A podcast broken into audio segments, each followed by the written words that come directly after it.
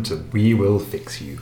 We join you refreshed from our re educative trip to the Chipping Norton Contraceptive Testing Centre. Oh, golly, we did some testing, and we were re educated, good and proper. I have, to a reasonable approximation, the same number of arms that I had last week.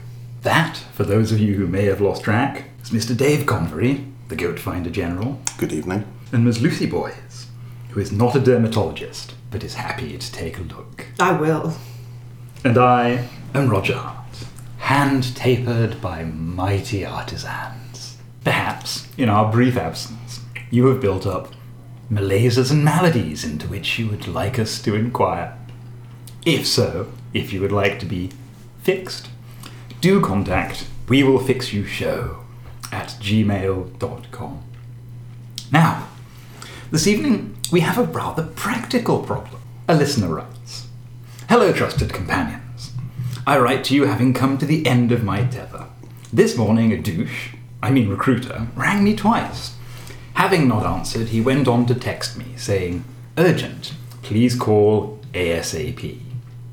As somebody who is inexplicably nervous 100% of the time, a text like this opens the floodgates of panic and hysteria.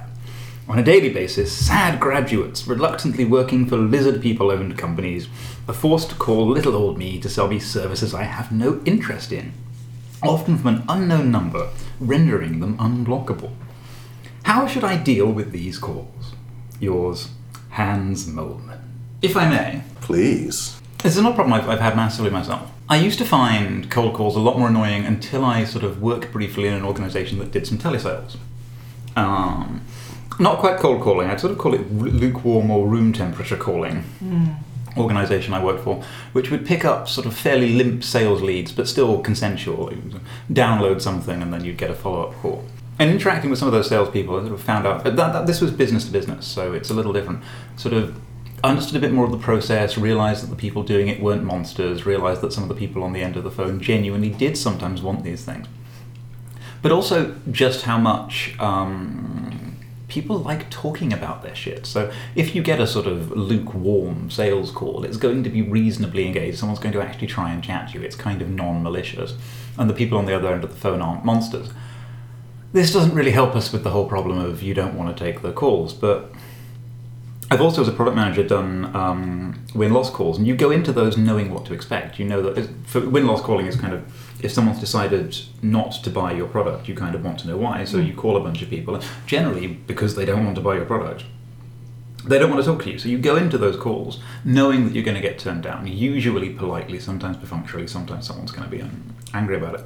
And the thing about that is that I realised, unless it's like your absolute first day, people walk into this with their eyes open people making cold or warmish calls, you don't have to feel too sorry for them. Don't be shitty to them. I'm going to come to this, but like they've made a bunch of decisions and they are broadly speaking prepared for the fact that you might hang up on them, for the fact that you might be a bit terse, for the fact that you might be a bit not interested. You don't have to worry about disappointing them. This is if you do answer the phone. Now the problem of getting called is slightly different. I'm going to try and take in a little of that. The legitimate people, I feel you can probably afford to be terse with, politely terse, and that's kind of no one's gonna mind. It's fine. They've made their peace with that. You've made your peace with it. Business to customer is a bit different, and explicit scams are a bit different. Those are more predatory. And so I tend to think that between people doing it sort of with their eyes open, albeit maybe in a power dynamic situation where they don't have many other job options, depending on how shit it is, between it being a bit more predatory or occasionally an actual scam and them kind of sort of knowing to expect a bit of terseness, I think if you want to, you can afford to be a bit more playful. But I would again still advise kindness. So uh, for me, it comes down to a couple of um, things like what problem are you trying to solve? Do you want to feel better? Do you want to not get called again? Do you want to have some fun? Is it a repeated thing and you want to get one over on them, or like if they're a scammer or something? And there's, there's a few things to consider. If you want to feel better or have some fun, well, I've got some daft suggestions in a minute. But if you want to stop getting called, the, the, the most important thing you can do is just say, please remove me from your call list. It won't always work, but it ought to. And if it happens repeatedly, then you can always place a complaint with, I think it's the ICO, um, Information Commissioner's Office in the UK. Um, there are call suppression lists, there are regulations. The rules on cold calling got tightened up a couple of years ago, so if there are sort of repeated issues, you can potentially attempt to escalate that. Presumably because everyone was sick of this shit. Yeah. But if you if you just want to kind of get the call over with and transact it reasonably politely, there's a few things you could ask, bearing in mind that these people aren't monsters and also they're probably having a terrible time.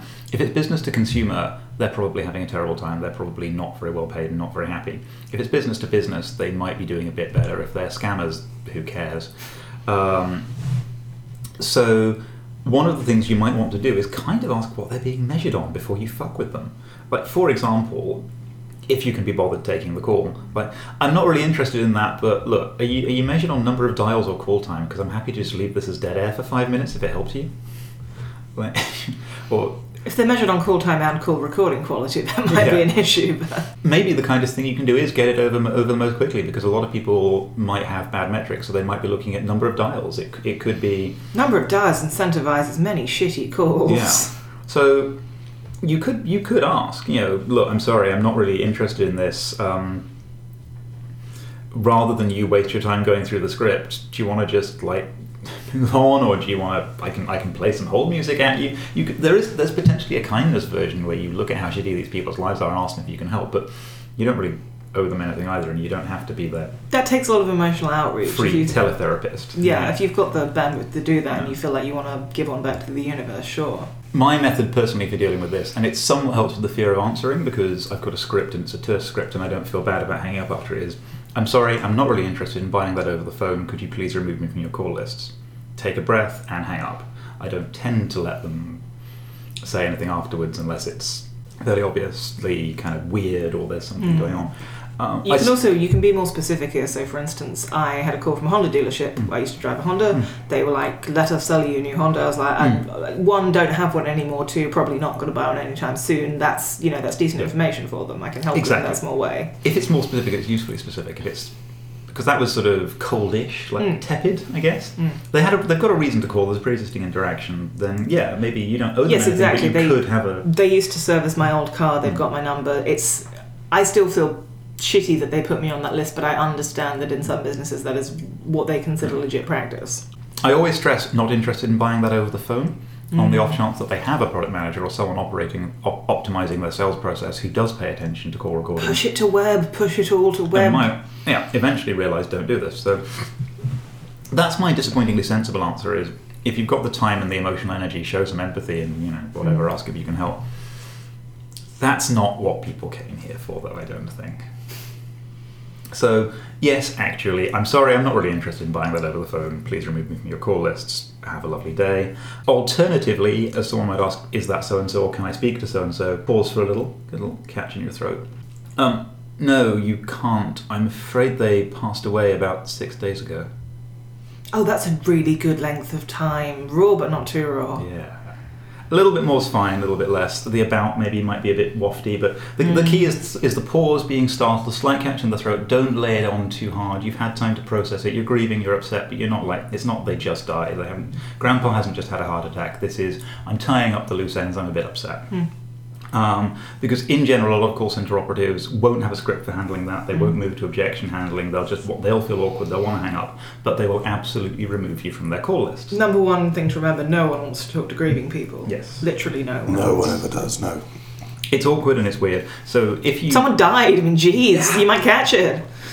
If you really want to get off the call list, just try that. Try I'm sorry, person deceased a few days ago, and they will probably take you off the list. Mm. Other things you could say if you're feeling a little um, a little more cantankerous, you could start your own sales call. This is a lot of work, and it probably doesn't solve the problem of not wanting to take the call, but it could be fun. Pick something legit or go weird. Like standard standard call scripts will start with questions. Hmm. Um, so you might want to think about objection handling as well. So, for example, you could take a, a little time out of your day. I don't totally recommend this, and go and learn about some basic call center management software. Accord or VocalCom or Salesforce probably have something, and just oh yeah, I'm so glad you called. Um, so like, do you do you have any needs around call center management or call handling software? And just you could just try and conduct a, a sales call. It'll be kind of weird, but it might be funny. One, one tip I encountered in, in I think it was a Guardian article was um, pretending to recognize them, making them give you a name, pretending to recognize it, and then just going kind of sort of oh yes, I'm Tybalt. Didn't we didn't we meet in oh I don't know weren't you Wasn't it that terrible chemsex party? You know, the one where the pet raccoon got out. And just, just really going hard on, on you know this person. Um, likewise, you can go with the sort of surreal and abrupt. I had a friend that would answer um, answer nuisance calls, but I'm sorry, I can't take this now. I've got a lot of fruit bats to kill. Yes, no, my um, meaningless absurdity is a good one. My uncle Mm. was once um, someone phoned him up on his landline trying to sell him a mobile phone. And he was like, "I'm sorry, I can't. I haven't got any arms. I can't use it." And they were like, "Okay," and the call was over. So We're having are credulous. we're having terrible localized proton decay over here. The phone's half gone already. Or ju- just I blame the globular compounds. Can't talk now. On the run from the popo. Just you know, you can go surreal. Mm. Alternatively, if you want to go weird, don't want to put, are willing to put a bit of effort into it, but want to make sure there's no follow up, uh, my, my main suggestion would be to learn a minority language and answer the phone in it. This is risky because someone might speak that language. Now, the UK is full of fuck lazy racists, so you probably would be fine with French, German, or Mandarin or something like the country is linguistically illiterate Philistines through and through, and I'm no better, I'd speak very shitty French. Um, May we? Poo poo poo poo. D'accord. So, a few languages you could consider that are sort of a little bit out there, maybe not very many speakers. Quite a lot of speakers here, 7 million people in Africa, Xhosa. Um, but it's got lovely clicking sounds. Oh, beautiful. it sounds, it's going to sound kind of cool. Um, so, you could learn to answer the phone in Xhosa. Assuming you can master it. Um, Basque. Mm. Now, that has 700,000 fluent speakers ish, give or take. Um, th- these numbers are mostly from Wikipedia, they're probably wrong. But it's a linguistic isolate. It's got no very obvious roots out to anything else. It's super weird. It's got so many X's, it's wonderful. Do you know what else has a lot of X's? A lot of languages, and they all use them to mean different characters and sounds, but yes. Maltese. Mmm. 300,000 speakers, funky Sicilian Arabic roots, but it's Mm. kind of creolized with bits of Italian. And transliterated into Latin script as opposed to Arabic, yes. Yeah, it's brilliant. 300,000 speakers, no one's going to call you on that. I know one person who speaks Maltese, and So- she'll make you a great tiramisu, but I'm probably not going to call her on the phone anytime, so And is she going to be cold calling us? almost certainly not. She's busy making tiramisu. Excellent. Just non-stop. Yeah, It's churning no it life. out. No. Why did she come here? Welsh, 600,000 speakers, riskier in the UK, but might Mm. also be useful. Could buy you some, earn you some cred in, in Wales. Yeah, if you want to use the microwave, it is Popty Ping. Popty ping. Mm. Ambulance is ambulance, with a W in the middle. My personal recommendation, however, would be Icelandic. Mm. 300,000 native speakers. Several of them are in sort of basically the, the sort of Icelandic speaking diaspora is mostly to the rest of Scandinavia where it's students that have gone Mm. elsewhere to study. Very few speakers anywhere else. Almost no one else bothers to learn it. Is the thing. Such Learn yogurt, though. The skyr, or whatever they, however they pronounce it, the Oh. Icelandic sort of fermented yogurt. Yeah, I mean, you could eat that without learning. They'll the ferment anything. Uh, It's a very small island, not much else to do, a lot of volcanoes. Yeah, but when you're fermenting auks, then the seabird, not the fantasy goblin. Mm. Important distinction. But crucially, the learner rates for Icelandic are very low outside of, of Iceland, which means it's nice and safe and it's going to sound great. If you're really going to double down on that, um, there is, of course, Klingon. The American linguist um, Erika Okrent uh, wrote a book in 2009 on invented languages and estimated there were perhaps 30 fluent conversational speakers of Klingon in the world. That's vanishingly few. But I bet at least one of them works in a call centre. fuck. So, um, so yes, um, interestingly, Klingon also has um, very few pleasantries. So, hello and most forms of greetings are just "What do you want," which I believe is "nuqneH." A lot of rich blood soups as well. Really beautiful cuisine. Yeah. So that would be my, my suggestions. Of if you want to go weird, is pick a language, maybe Klingon, answer the phone. Alternatively, there's kindness or surrealism. Take your pick. I know what we'd pick. It's not kindness. No. It's never kindness. No. How about you, Miss Boy? Well, I was less kind than you, I have to say. I started thinking about the root cause of the problem, and I think ultimately it's broadly society's fault that this is happening. I mean, like everything is society's fault. There's too many fucking baby boomers who think that butting into people's daily lives, calling up their phones is a reasonable thing to do, and they keep using it as a marketing tactic. We also don't have great job options for less experienced people who have fewer skills, so call centre stuff attracts basically anyone who can talk coherently whilst holding a phone or wearing a headset. I started thinking of this um, like a medieval battlefield, really. I'm imagining the sort of old knights of capitalism just loading their big catapults and ballista and whatever up with just sort of the human flesh of young graduates and throwing them across the field at you, their mortal enemy. That is how Right. Peter Thiel achieves erection. Yeah, through the medium of telecommunications. I did not say that this was a good metaphor, it really is one. Um, so I then thought, well, what lessons can we learn from the medieval battlefield when we're dealing with telemarketers and recruiters? And the answer was actually not really any. So I'm going to take a different approach. Mm. There's very little siege warfare. It's true, isn't it? I mean, Yeah. they'll try and weigh to some extent. Somebody trying to wear you down by phoning Yeah. you all the time is a little bit Well, siege-like. but Lead, block lead them. qualification is a little like siege warfare. Yeah. So I think instead we should take a slightly more modern approach. And So you're spending less of your time if you do this on the phone to idiots, which gives you more time to generate income. This is the fundamental principle of why we're doing it. You use some of your surplus income to sponsor a recovering telemarketer.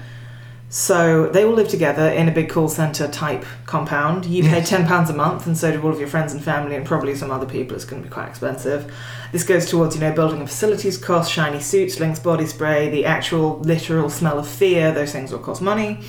Uh, they sit with other recovering telemarketers. The first few hours, you put them in a room, they will just talk across each other loudly and brashly, trying to you know offer increasingly enticing and competitive deals to one another It's heartbreaking. dreadful. When their energy runs out, you know, they're going to turn to pacing, weeping, moaning, maybe basic crafts involving office stationery. Hmm. You know, some snowflakes out of Yeah. scissors and post its, whatever. In the meantime, you will be piping propaganda all over the place about how phones are bad and no sensible person should ever use them. If they try and pick up a phone, not that there will be many in the centre, but a few strategically placed for education. Hmm. They'll either get an electric shock or they get a recording in their mum's most disappointed and recriminating voice listing everything they've ever done wrong, whichever turns out to be cheaper. We've not tested it yet. I think a lot of their mums would be quite disappointed and would do it for free. Probably for free. That might be cheaper than electricity. Who knows? The goodwill, badwill of telemarketers' mothers. We then we repeat this process until they don't really ever want to ask you to buy anything over the phone anymore. I mean, ideally, they're not going to want to use a phone for a very long time, even for personal reasons. On the way out the door, you give them a choice between either their own bespoke messenger pigeon or a short semaphore course to cover their future communication needs now they can't use the phone. You're also going to want to give them like a gown or a bathrobe, assuming they've kind of torn the suits off each other by this point. It's not Yeah. going to be pretty. There's going to be bleeding and scratches. You might want some iodine. Do you think the nails are going to get through the polyester though?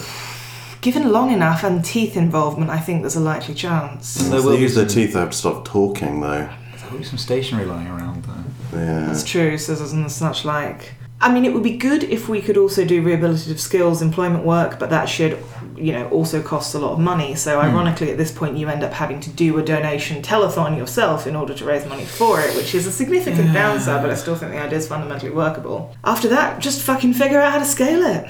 Yeah, and, and I think what I like about this is that once you've sort of released them into the wild, after all of that conditioning, some of them will become zealous, some of them will become converts. Yes, evangelists. If you see somebody talking about the evil of telecoms whilst huddled in a bathrobe holding a pigeon on the streets, you know that they've been successfully treated.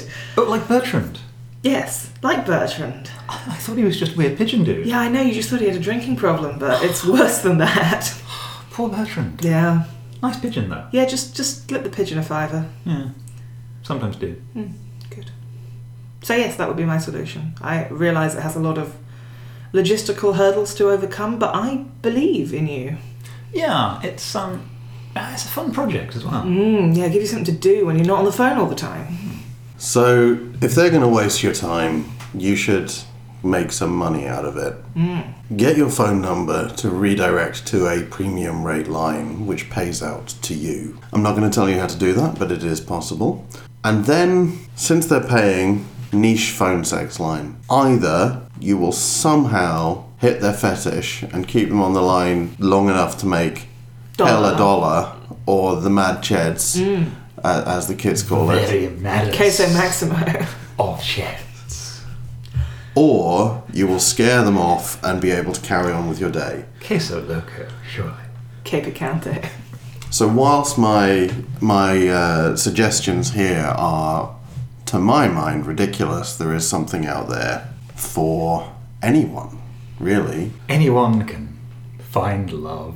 Yeah. on a phone sex line. Exactly. So you To could Dave. to me specifically to me. To you?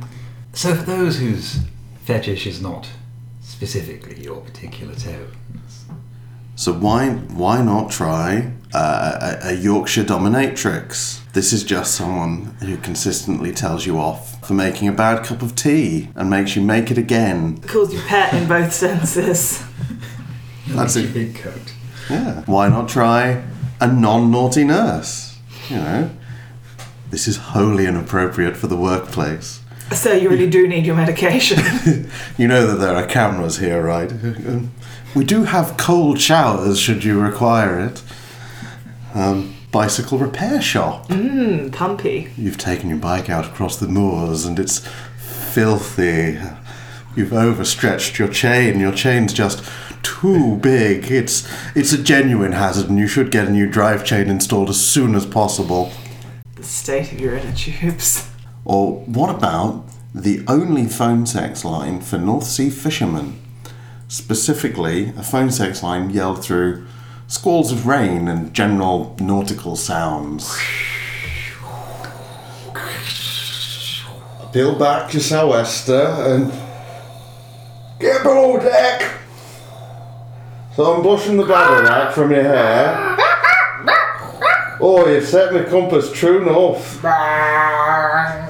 anything like that really just uh, just take your pick make, make some money have some fun Discover new things about yourself. do a series of regional accents if that's what if that's what helps You might find that you like it. you might find that some recruitment agent likes it Your favourite Scouse phrases, that's a good one. I can tell you some of my favourite Scouse phrases if you'd like me to. okay is there any way to make them suggestive The Blessed Virgin Mary in the aquarium! I mean, if you're fucking her, sure. against which fish tank The big one that goes over the top of you like a tunnel, that's the most exciting one if you're a child, probably also an adult. there'd be a rush to get on the bottom though so you could watch the sharks That's true. See if they follow you in copulation as animals will want to do at the mere suggestion. Radiophonic workshop! so you've, you've got a lot of options is what we're saying here you've got a lot of rich frothy options to work with I really apologise to the people of the Northwest. Yes, they've got other things to worry about. Yeah, like decades of grinding poverty. Yeah. A portfolio of suggestions, diverse in both its methodologies and its extent of racial sensitivity. A good fixing, I feel. And as with some of our best, one you can combine. You can run a sex line. You could use those proceeds to fund the rehabilitation centre. Hmm. And you could work in any number of sales tactics or just hang up on a few of the calls if you wanted to. Or I mean, scraps of empathy. Scraps of empathy is an option. Empathy is quite important in sex work as well. Mm. A faculty you could develop for fun and profit. And as such, we bid you farewell. Once again, if you would like to receive such sterling advice, contact we will fix you show at gmail.com. Ta-ta, tender thing.